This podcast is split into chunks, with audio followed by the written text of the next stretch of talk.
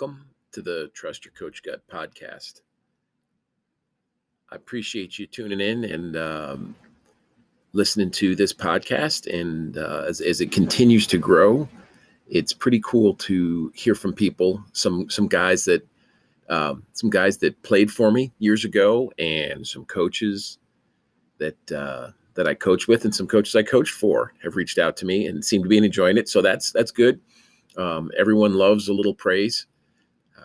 Even gotten some constructive criticism, which I love too, because if you're going to love the praise, you got to love the criticism, and especially when it's something that uh, that helps. You know, like uh, um, Brian Kight says, you you take it that criticism and you look at it and you see if it applies to you, and if it tracks with something, then you can make changes. And so uh, that's something I'm trying to do. I really, really love hearing from folks, though. So um, you know, as as we keep moving down uh, and doing more podcasts, I look forward to more interactions with anyone who uh, who has something that they'd like to share with me.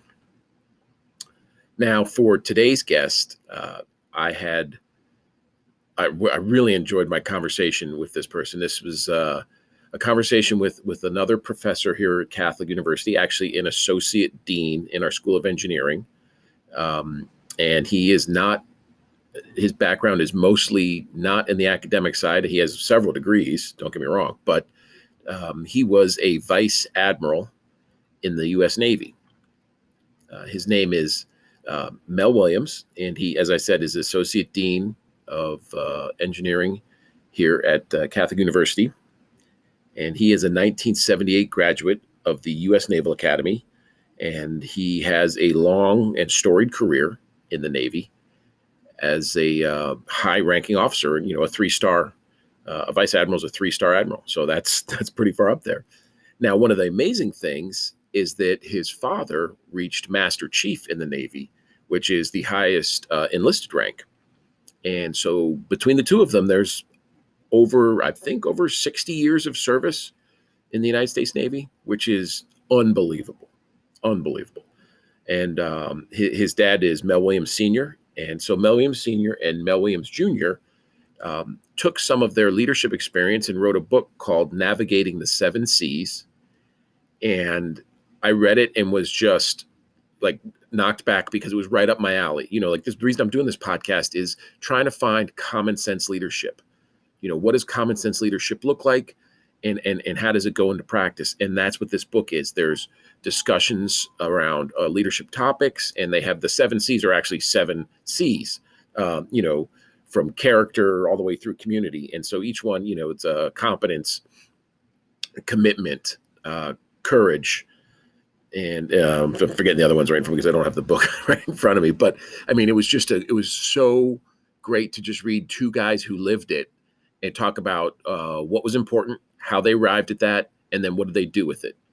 So um, rather than me rambling on here anymore, we'll get to the good stuff and we'll listen to my conversation with uh, Associate Dean and even more important, I think, retired Vice Admiral Mel Williams Jr.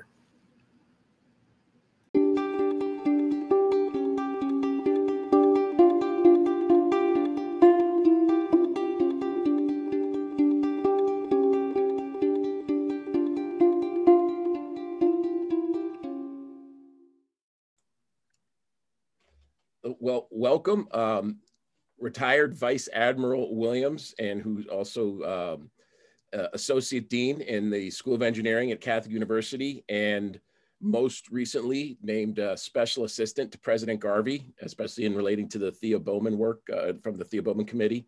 So uh, thanks for joining me on the podcast today. Mike, thanks for having me.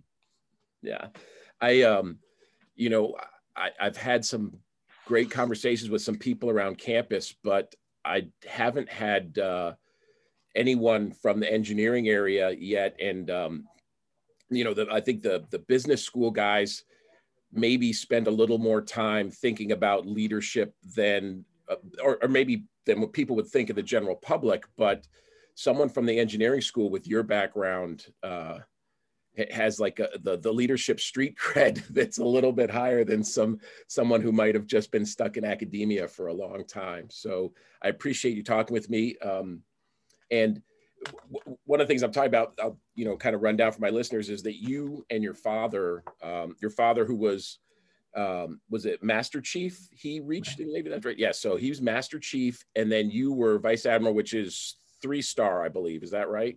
Correct. Yeah. Wow. Which is amazing. So uh, a father and son duo like that, and you both together wrote the book called Navigating the Seven Seas, and it's a leadership book, uh, which which resonated with me because I'm very interested in common sense leadership. You know, I, I don't.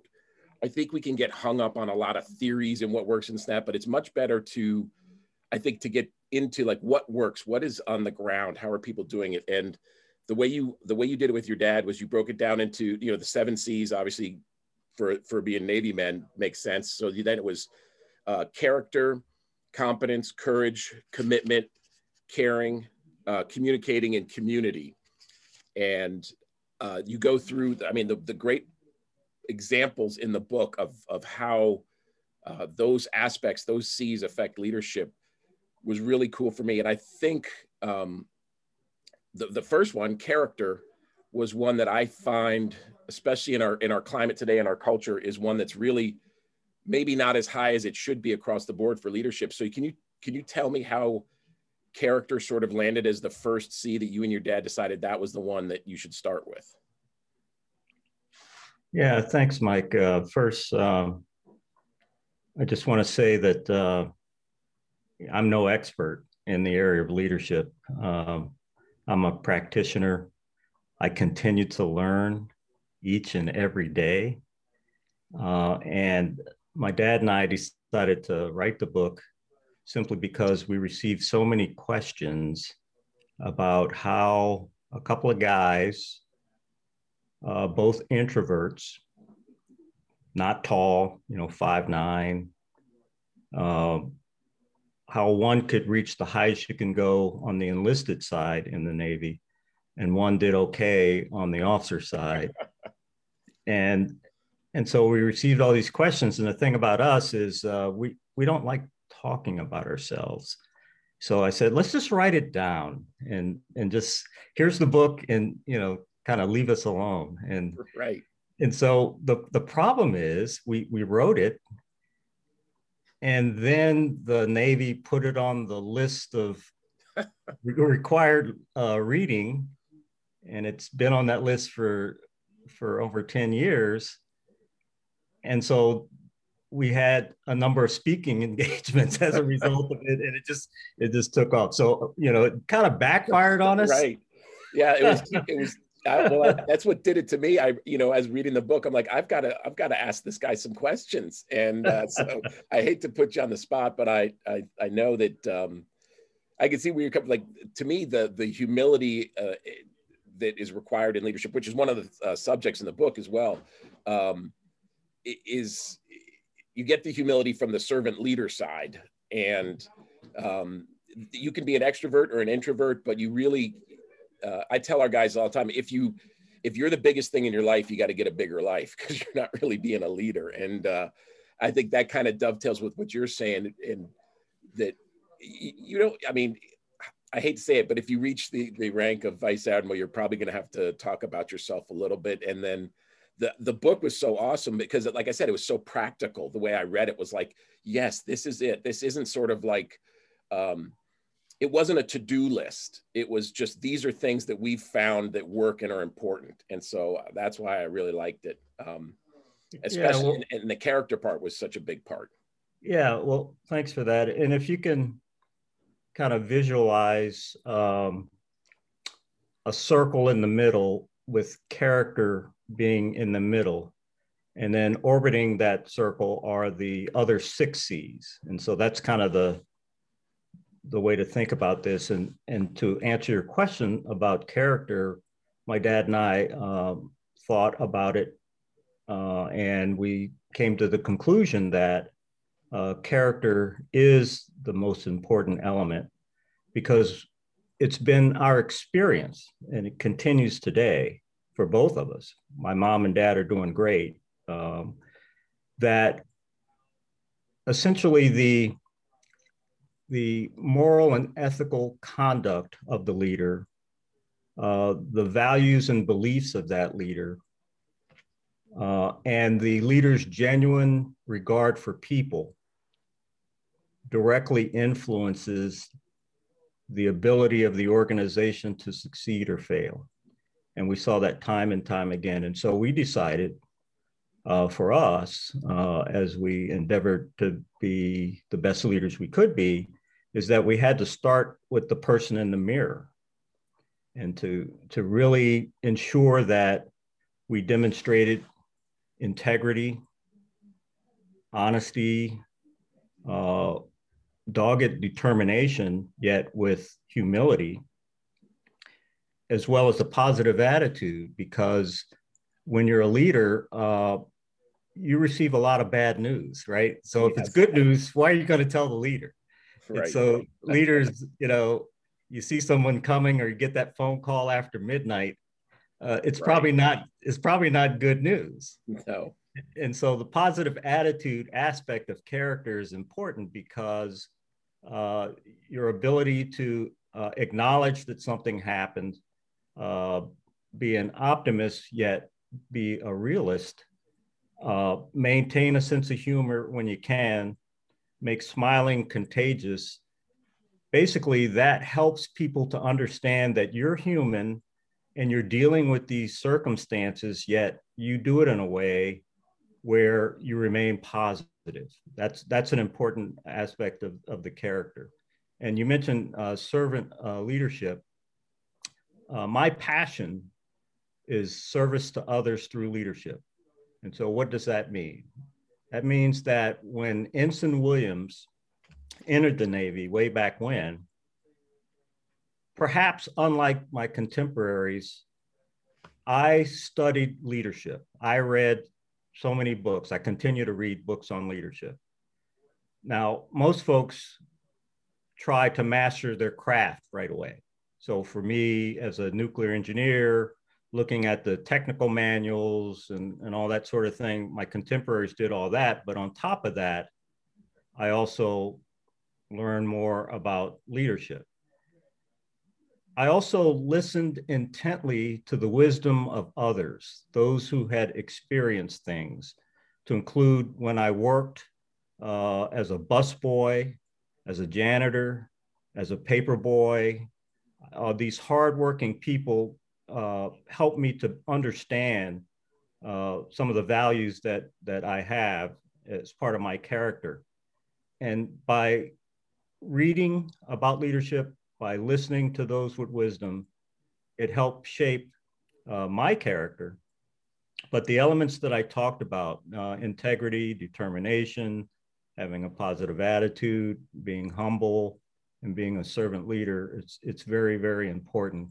And I guess as you consider uh, today, uh, it, it still applies. You see it time and time again. And without getting into specifics, uh, there have been uh, examples throughout history where uh, the leader's moral compass is not in the right place, and there's prosperity for a time, mm-hmm. but in very, you know, it, it's at some point it's going to affect the organization. It's it's sort of like cancer, and right. and and so that's why my dad and I uh, concluded that that the character is important and that we should continue to make sure that all those on our team understand that uh, because that's where it starts. I, I, I think that's really important. The the you made the cancer reference, and I think of it this, this, similarly. Like it's a it's a contaminant. Like a, a, say a lack of integrity in a leader. You know, you might have oh he's really good in this area, but you know what? Uh, and, and in coaching, you see it. The guy might not uh, recruit above board. He might take a shortcut in recruiting or something like that. And sooner or later, that will contaminate other parts of the leadership, and then that'll bleed out into the staff and then into your team and then you know it'll be something like a, a guy will get a, a 15 yard penalty because he's you know didn't have the character to walk away from uh, a little mouthiness on the field or something and, and you'll be like oh well that's that player's fault well no it, it really goes back all the way back to the leader who didn't have the full integrity, like his character wasn't where it needed to be. And, uh, and so those like those coaches might get ahead in the short term, but it's never long lasting. And I think that's just like one example. You're right in the the the servant leadership and the the the determination. I think is um, so important, but there really is no substitute for the positive attitude. You know nobody nobody likes a drain. You know there's guys that'll walk in the office and you're like oh i don't want to talk to this guy. It's to be today's going to be too hot or there was too much traffic or was this and that. You know and and uh i had this recently with somebody i won't mention any names. They came in the office and they just were really like oh it was just too much. I said you know what uh, 12 months ago we weren't coming into work. So why don't we be happy that we're actually in the office you know today? Um, but that that positive attitude can overcome and you're right it's it's realist. You got to be real. It's not the problem is there. But if you if you know you've you got some good people and you can go to work on it there's a way through it. You can grow from it. Um, but if you're going to be negative about it then it's going to sink you. Right. And and i guess I'll give an example. Yeah. Um, so, at one of my commands, uh, we really emphasized our core values. And so, rather than executing what I call the, the not list, not list being you will not do this, you will not do that, you will not do this. We emphasize what we should do, which are the core values. And we always cited examples of someone who was caught personifying the core values. And an example is I had a, a young sailor who made a mistake, uh, basically recording some readings in his logbook that were not the actual readings. Mm. Wanted to get through it quickly and just wrote some things in there and then had a cup of coffee. Well, that's a violation of core values. But uh, the sailor admitted his mistake. He went up to the chief petty officer, the non commissioned officer, explained what had happened. And I took the opportunity as the commanding officer with the crew assembled to uh, basically tell the story about a breach of integrity and, and how we shouldn't do that. Yet, uh, the sailor had the honesty to come back and to say, I made a mistake. And, and so I made it a point to really say, that is what we're looking for. If you make a mistake, admit to that mistake. There are going to be consequences, mm-hmm.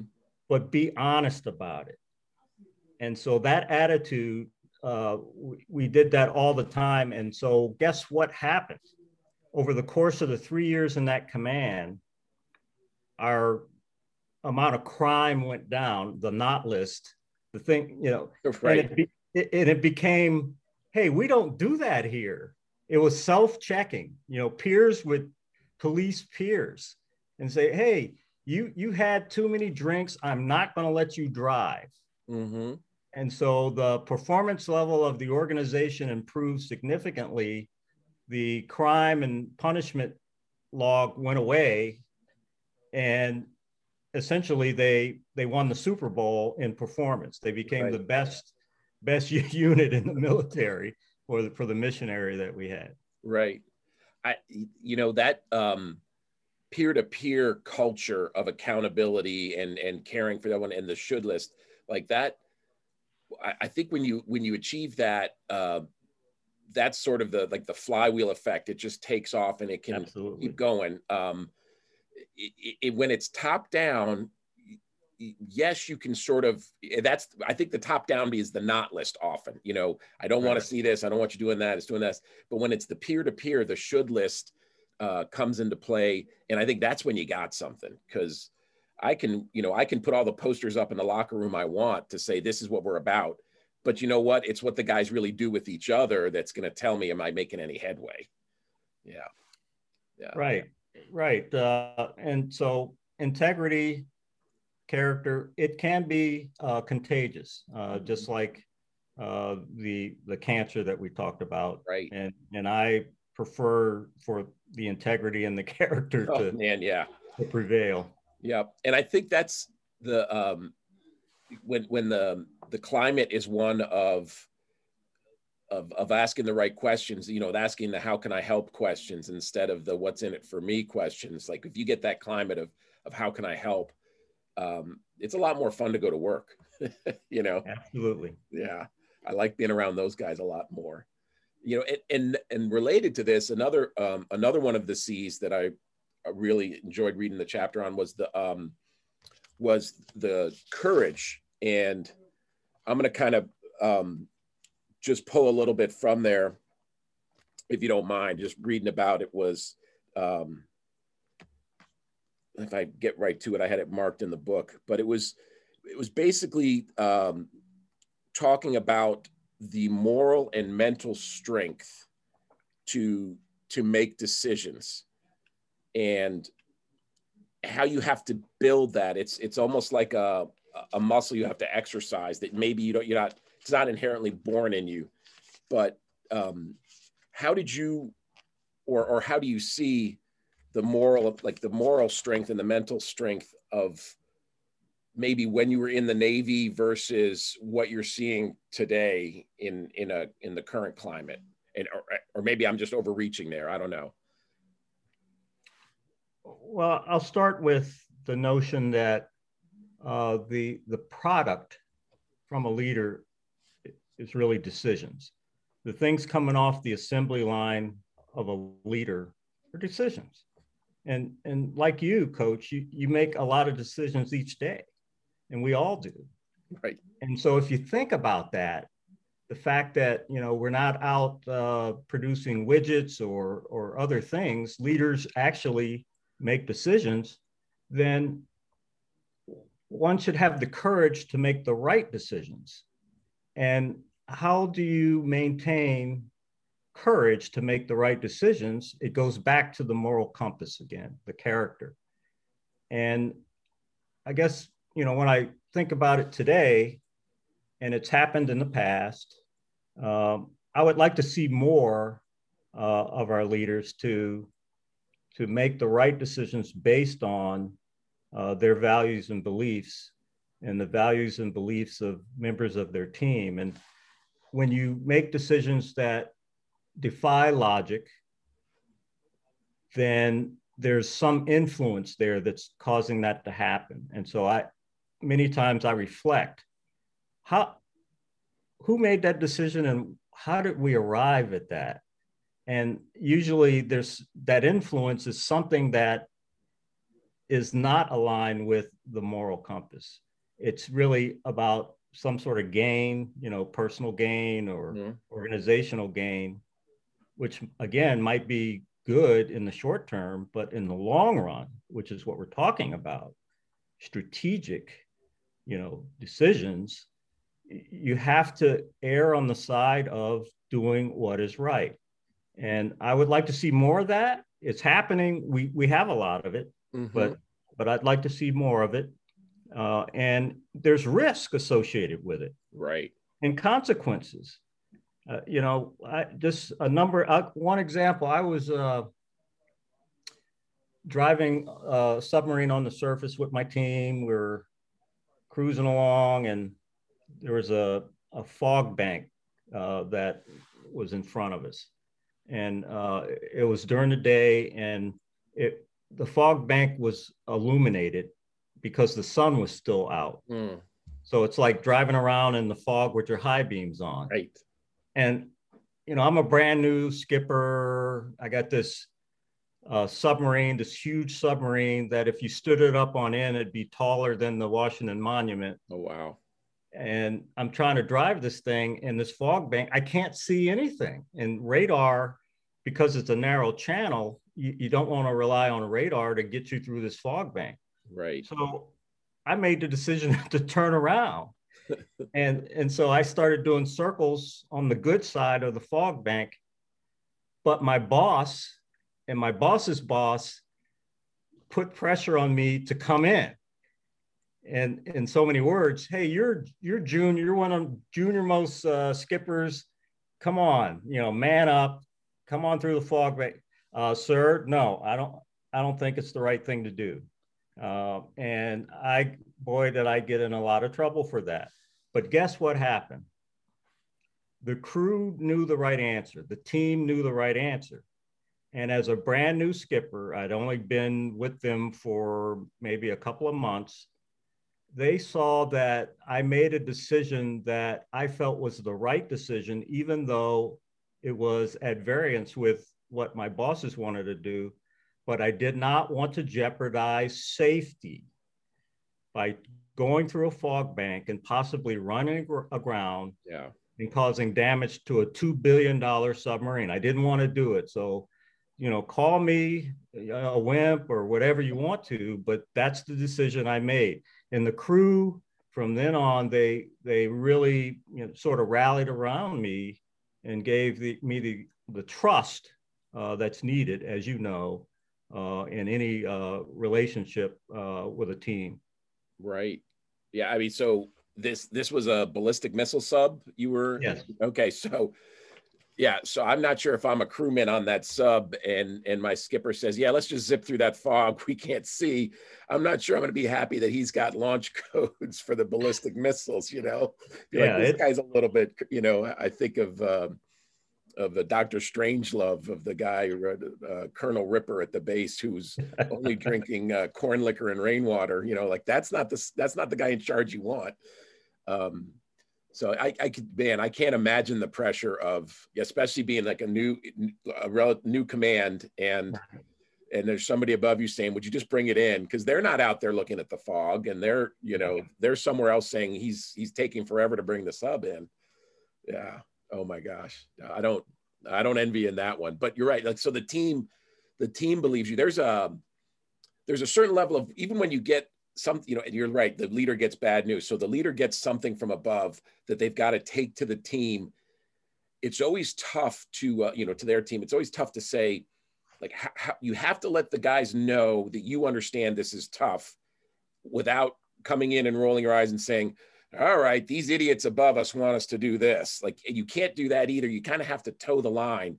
Uh, how, how did you do that with some of those uh, orders or requests that you knew were probably not they went over like lead balloons with the guys but you couldn't just say hey this is stupid but we're doing it anyway well an element of courage which is the topic we're on yes. uh, in making decisions is accountability and so i rarely use i but when those decisions were made i made the decision after listening to a diverse mix of people.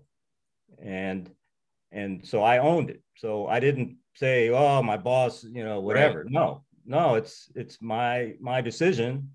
And and that's, you know, what we're gonna do, team. We're we're gonna go and do circles and, right. and just wait wait for this thing to go away and then bring the the boat in safely. But uh, accountability is so important uh, when when it comes to courage and I, I guess another experience I had was um, after uh, I transitioned from the Navy. Uh, I went to, uh, I was a presidential appointee at uh, the US Department of Energy for mm-hmm. a couple years. And I just remember sitting in the White House at some of these meetings, and there are a couple of folks who had, I know, military backgrounds. Uh, and I just kind of scratch my head that I sense that there, who's, you know, when you're talking about going in a certain direction or doing something, no one wanted to kind of put their name on it, right? right. So, so from an accountability standpoint, you know, there's a reluctance to own up to whatever it was and just say, you know, well, maybe someone else will make that decision and I don't want to be personally accountable for it because it might hurt my career politically. Right. And and I, you know, I I didn't see that much in in the military, so that's a difference that I saw, and to some extent in higher education, um, there there is some of that only because of the many times the need for you know getting certain promotions, etc. Right. But for the most part, uh, at Catholic University, uh, most folks are accountable for for the decisions that they make. But as I served at uh, two other universities as well, uh, that wasn't all the always the case. Uh, but I'm adamant that uh, the accountability uh, is a bit big aspect. Another part of courage, I think, is um, being uh, decisive, and what that means is you just have to call it when it's time to call it. Uh, I've always been a 70% person. Mm, okay. okay. So you give me 70% of the information that's available, we're, we're going to make the decision. And basically, you iterate the other 30%. You learn, you, you move your feet, you get going, mm-hmm. you beat the competition, you're accepting risk, and you iterate that other 30% and learn as you're you're going rather than waiting for 100% knowledge which uh, is hard to get right which really never comes anyway yeah. so you know being decisive is is a big part of it knowing when you have to make that decision but a corollary to this is knowing when not to make a decision mm-hmm. Um, i used to um, I talked about the unlighted pipe. So I've got a pipe, and I, you know I used to chew on it, and uh, and there was a reason for that. It was basically uh, a buffer that prevented me from jumping in. Mm. And with my experience relative to junior officers or enlisted, I didn't want to always jump in and tell them what to do or how to do it or or make a decision for them. I wanted them to learn and make minor mistakes. And so I used to chew on this this pipe and they'd see, oh man, the skipper's standing there and he's he's letting this junior officer make that mistake. Well, I'm so I have the teeth marks in this uh, pipe uh, that I still have, but yeah. it was knowing when not to make a decision to allow people to learn, to grow, and I would intervene if it was a safety issue or something like that. But just having the ability, the discipline to just allow others to learn and to eventually become a commanding officer or a senior non-commissioned officer by actually making this decision themselves. Right. Yeah, it, I, that's actually a, a great strategy. I find myself, you know, as I've I'd been a defensive coordinator for many years before I became a head coach, and now uh, as a head coach, I, I struggled the first couple years of even you know it'd be third and 15 and i'd know the blitz that i wanted to run. And i would like want to flip over on the headset and tell them exactly what i'm like no i can't do that because if i don't do that on the first and 10 when it's not crucial i certainly can't jump in when i think it is crucial and uh, and man, that's that. Yeah, I used to have to uh, same a similar strategy. I would turn my headset off, say something they didn't hear me. Absolutely. Yeah. Oh man, that's yeah. And you know the the decision making process. It, I think um, I see a lot of people get hung up on emotional decisions. You know, and if you're making decision and, and emotions are good because they can drive us and, and give us uh, you know energy, but they're not so great when you're making big decisions.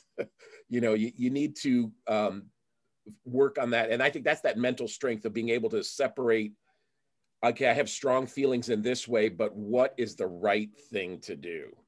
And um, I, I talk, especially with the young guys in the team, a lot about don't make decisions based on feelings all the time because feelings change and you try and use facts as you can as you can get them. So like the 70% rule i like that a lot because yeah you're never going to have 100% but if you don't get if you don't get started you'll never figure out the other part because you're right once your feet start moving you can say okay this is what needs to happen here and now i can go here. But if you you're waiting there trying to get um, the perfect uh, forecast to do it you're never going to you know you're never going to go anywhere uh, but our guys, well, they want to just jump in. Well, I, I, think we should do this. I think we should do that. And well, let's look at the facts first. Right. The the other thing that that I've also considered is uh, fundamental principles, and and it, it's it's one of those where uh, before making a decision, um, is there something out there that is a guide for us? You know, it could be in our nation, it could be the Constitution of the United States. Mm-hmm. It could be, you know, core values of the organization. Uh, and before you make that decision, you want to make sure that you're aligned with those fundamental principles. Right. Because it, again, it's going to get you later on if you're again at variance with those fundamental principles. So that I start with that rather than than emotion. I, I'm based, I'm not a very emotional person. I can laugh and and and cry, uh, but when it comes to uh, being in stressful situations, uh, being thoughtful uh, sometimes helps, but relying on you know what what's out there, what haven't I thought about, what do you think? Uh, that helps us to get to the right answer, and having having a good mix of of people also helps in that decision process. Sometimes I would I would go to meetings and everyone looked the same except me.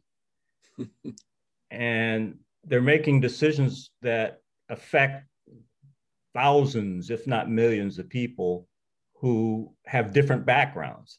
So, what's wrong with that picture? It's better to have the people in the room, you know, be representative of the masses such that you can have that introvert raise her hand and say, Have you thought about this? And the answer is, No, that's a great idea. Right. And, and so that could sway, you know, the whole thing. Um, so having a diverse mix of uh, men and women in the room is something that I I continue to to try to do.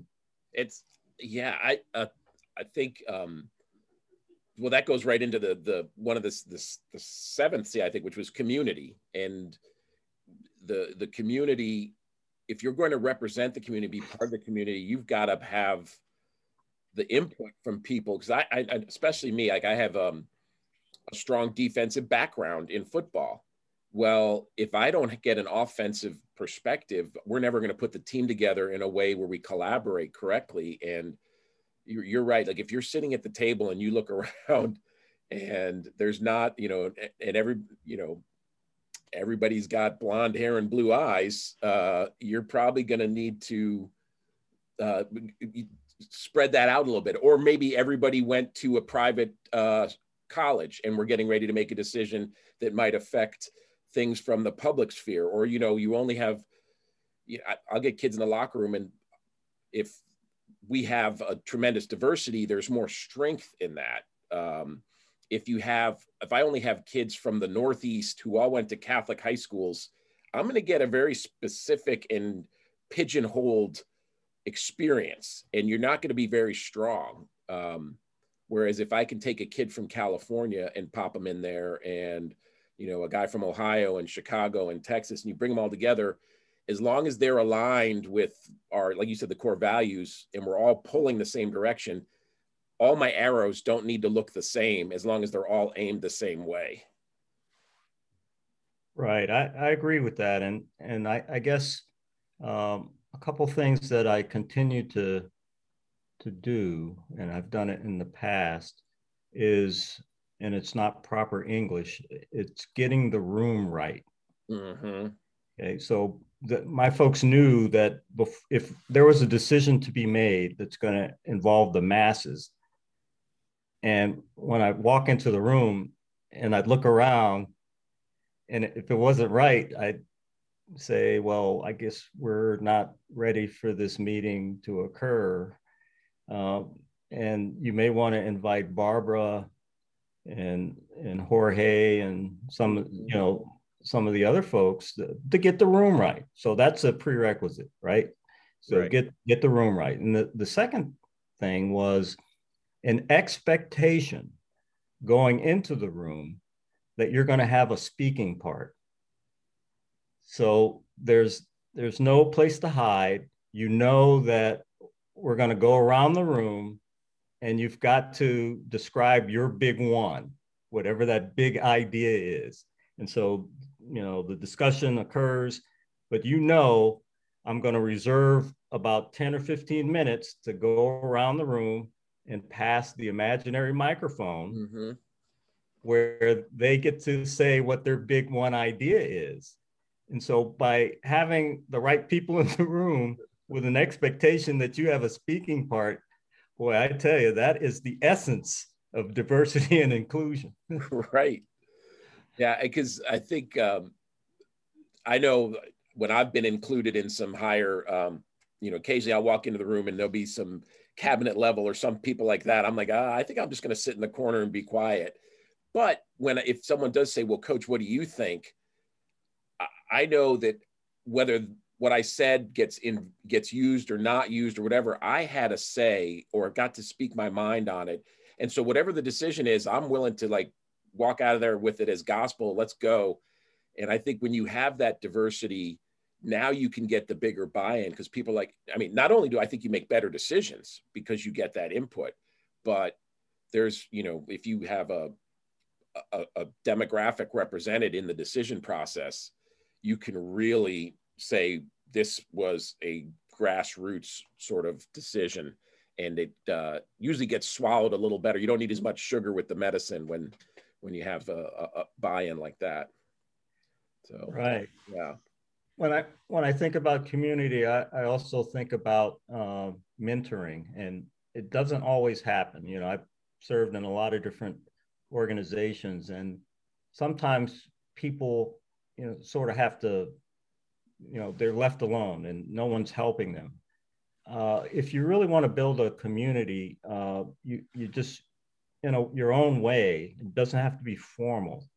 Just figure out you know someone that you can couple with this other person someone to talk to and and to mentor them and help them along. Hey you know this and you see it all the time in football right? Mm-hmm. if if the superstar is not worried about about his job in football then they'll take the rookie, you know, wide receiver and just say, hey, you know, think about this, think about that. And and those informal relationships really matter and it helps to build that community.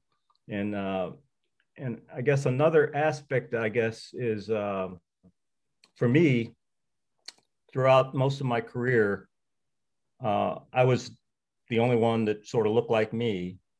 Uh, and and so I I just assimilated with everyone and took the opportunity to describe kind of my background and what I how I grew up and and so what I saw was there was learning there. They they learned a little bit more about me and I listened to them and I learned from them but what what concerned me is the some folks want to uh, flock with their own mm-hmm. uh, type of bird. Yep.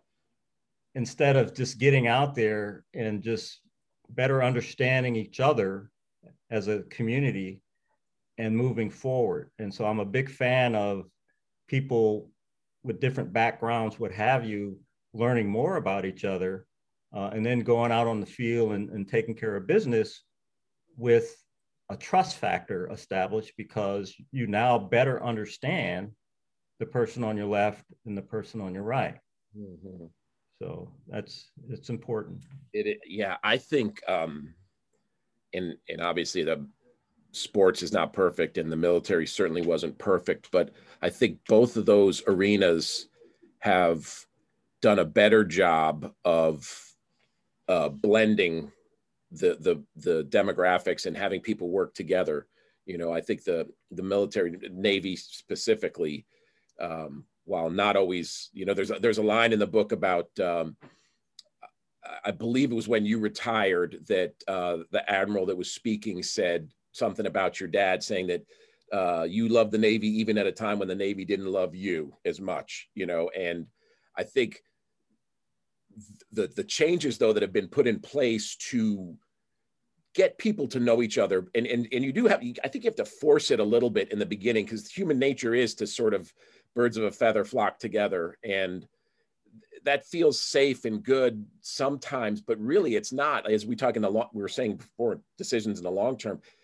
When you get to know people that are aren't that didn't grow up in the same place as you or maybe don't look like you or those other things you're once you realize that there's that they're human too that's the same dignity that's the same person you're going to be better and football's been really good at that i think uh, one of the guys i talked to earlier in the podcast was bill curry who has a great book called 10 men i met in the huddle and i think the military is a little bit like that in football it's a meritocracy like in, in the locker room you don't care if somebody's a Martian. If they can help you get that win on Saturday afternoon, you're that's fine with you, you know. And uh, and I, I imagine the military, if you're in a situation with that guy, if you know that guy next to you is going to do his job and what he needs to do, so that you are in a better place because of that, you're not necessarily going to care if it's him, her, or where they're from, or maybe they didn't go to the same kind of school you went to, or um, and so I, I, I, you know, it's a long way of saying I'm, I'm a big fan, obviously, of sports, but also of the military because I think they've stared it in the face and said, okay, we're not where we need to be. What are we doing about it? You know, to diversify. Right. right. That so that was one of the themes uh, in in our book is the my dad served 27 years. I did over 30 years, about 60 consecutive years. Wow. It was watching the the needle move with respect to uh, you know, embracing uh, diversity, inclusion. And the United States Navy did improve quite a bit uh, from the time my dad entered in 1951 and when I hung up my spurs in the year uh, 2010. Mm-hmm. There's still much to be done, but as an organization, as an institution, it really did improve significantly uh, and I continue this day to help help the Navy uh, in that particular area at their request. Uh, but it's a continual uh, challenge to, to make sure that we don't regress and that we provide uh, opportunity for, for all people uh, to realize their full potential.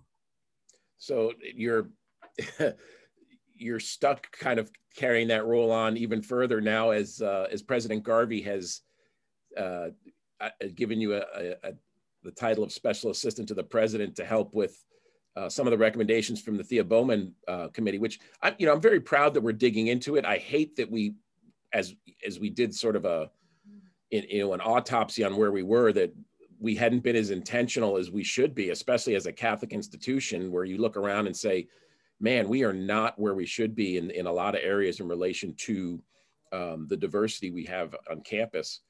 Uh, how, like, I mean, are, I guess this is asking you to talk about yourself, so feel free to tell me to kick mud. but how do you feel that you keep this role is something that you seem to uh, have thrust upon you regularly? Well, as I explained to President Garvey when he asked me, and to others. Um, when I was in the Navy, uh, I I wasn't the black admiral.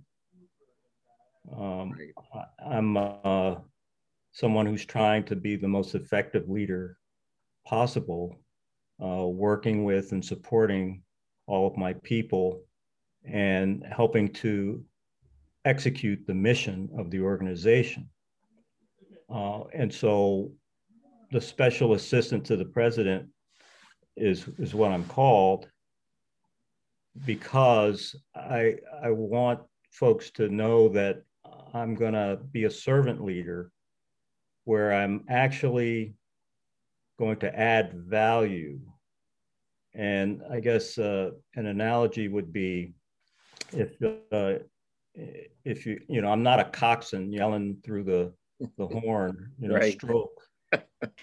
I, you know, there might be a little bit of that, but I also have an oar, and I'm I'm pulling, and right. so where senior leaders perhaps may have been uh, capacity limited to actually get some things done in this area, um, I will work with them and to identify the things that I can do on their behalf you know, if you need me to draft something, I'll hey, I'll draft something and then present it to you, and you you know you can approve it and move forward. But it's actually a supportive role uh, as we uh, try to implement these recommendations. Uh, the committee, it's been uh, an invaluable experience for me, uh, you know, since August, September of last year right. with talented leaders, you know, President Garvey's at, at all the meetings along with uh, senior leaders and just listening to the, the different perspectives and coming up with these recommendations. They're all still in draft, but uh, one of them relates to something that we talked about earlier is a, um, a draft recommendation to create uh, sort of a this is who we are program where um, someone will volunteer and the participants volunteer. None of this mandatory stuff. It's you know let's say friday at noon every week and here's the volunteer and that person gets up and does a, a ted talk sort of for 20 minutes about their personal story, their background, their family origin, whatever they want to share. Uh, and you just talk about it and their role at Catholic University. So you just talk for 20 minutes, and then the next 25 minutes is Q and A with people in the room, uh, people who are on the Zoom session, and it's going to be recorded so you can, if you didn't have time to, to chime in, you can look at it later. And the whole idea is to better understand one another. I, I think fundamentally a lot of this in this area, you know, particularly with the Bowman Committee, a, a, lot of it, and in, in our society today in the United States, is just we, we don't have the time to know more about each other. And so we, we, we have this perception, and then that sticks rather than figuring out, wow, he or she is human just like me.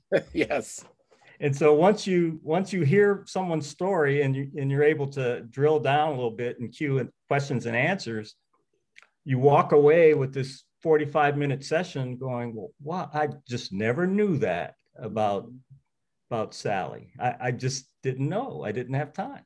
And so these little vignettes this is who we are uh, it's an opportunity for us to learn more about each other apportion a little time once a week to do that if you're inclined if you don't want to do it, fine. But uh, that's one of the draft recommendations, and we'll see how it goes. I, I gosh, I think that's a great idea. So many, I think so many of our obstacles as we work forward are are centered on um, uh, creating an identity of a or or naming an identity of a group and I think you can, especially coming at it from a Catholic perspective, I think I can go, you can get off the rails so easily that way. Whereas the only way to stay on the right rails is to say, well, you know, what's your name? Who are you? Like you as the person. As soon as I start talking about a group, then generalizations are going to happen and you're going to miss the mark. And Absolutely. and if I can talk about, you know, with one person and find out who they are, you're probably going to be have an accurate picture, especially if you get to ask them questions. So I'm I'm excited about that. that. Sounds that sounds like a great idea. So yeah. Well, I I want to be respectful of your time. This has been incredible. I could probably keep going for another hour or so asking you questions um, and going through the book, but uh, I want to thank you for taking the time to talking with me today. Is there is there anything that we didn't get to that you want to you know say or talk about or I mean, I'm sure there's probably plenty, but it, you know, before we kind of wrap up, is there a subject you want to touch on or? Um, one that by choice, I elected to go from the military to the federal government to higher education. Mm-hmm.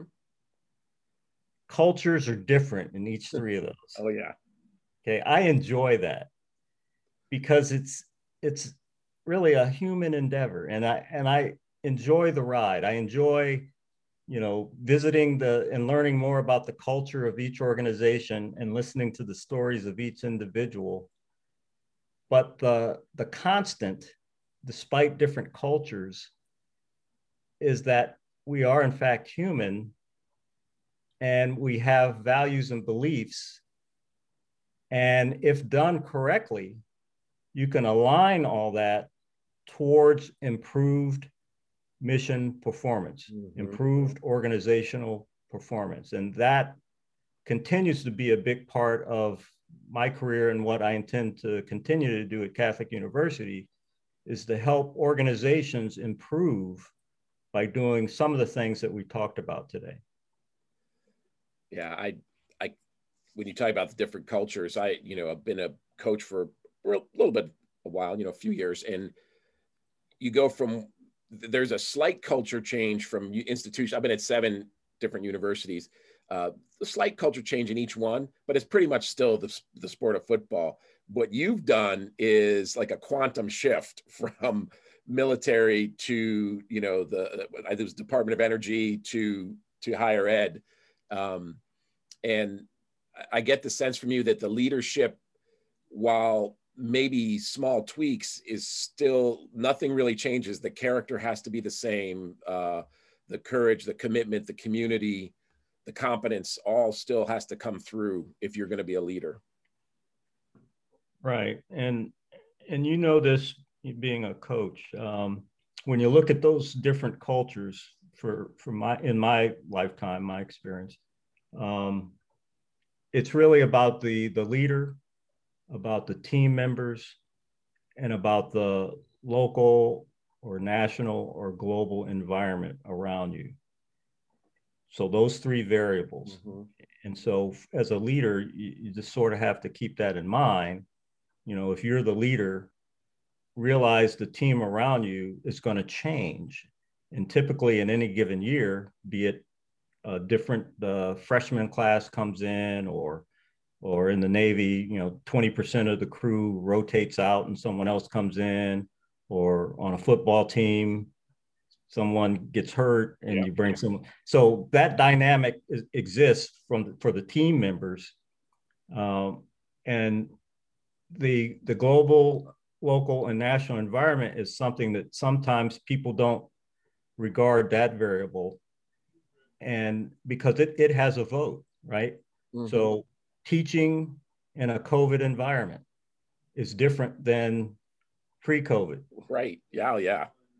Having an Olympics in Tokyo with empty stands is different. So, as a leader, how do you prepare your team members in that environment?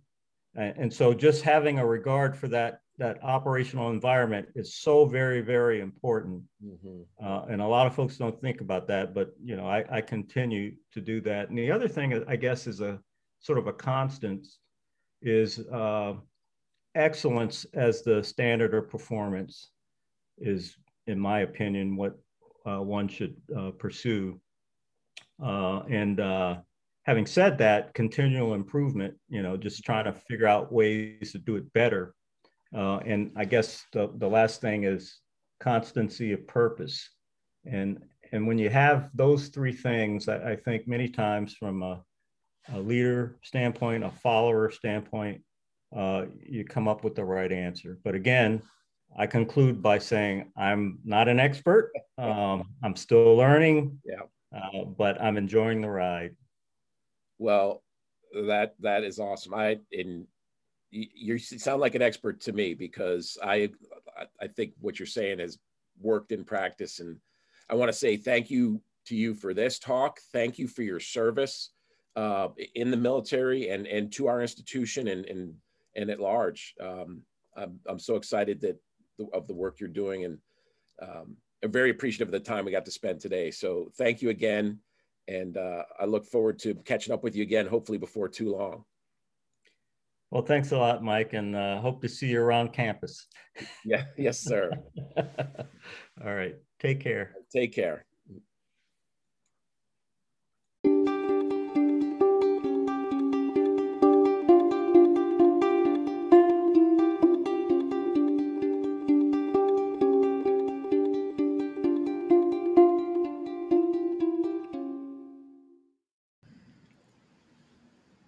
Well, thanks for for listening to that. I I tell you what, I he is so unassuming and has so many accomplishments, and he's got a servant leader's heart. And um, I'm so glad he's on our team here at Catholic U, and um, is helping us become a better place because he's got it right, man. Um, that was fun to talk to him. So I hope you enjoyed it I did. I got a lot from it, and I look forward to talking to again soon. I have to go across campus and find them and, and catch up with them once we're back in school. But um, man, that was great. So, again, thanks for listening. If you get a chance, please uh, click subscribe or follow wherever you uh, get your finer podcasts, and click subscribe or follow for the Trust Your Coach Gut podcast. And um, and then you know if you'd like to reach out to me again, like I said, enjoy hearing from everyone who's who's got a, a something to say to me. So it's trustyourcoachgut at gmail.com, or you can find me on Twitter at uh, at Coach Mike Gut. So thanks again for listening. And uh, we're getting ready to get into football season, so things are gonna get hot and heavy here pretty soon. I'm, I'm pretty fired up after the last uh, last long bit here of not being able to uh, be with the team in the way that we're used to. So things are looking pretty good to get back out of get back out on the field. Um, so again, you know, keep listening and remember, trust your coach gut.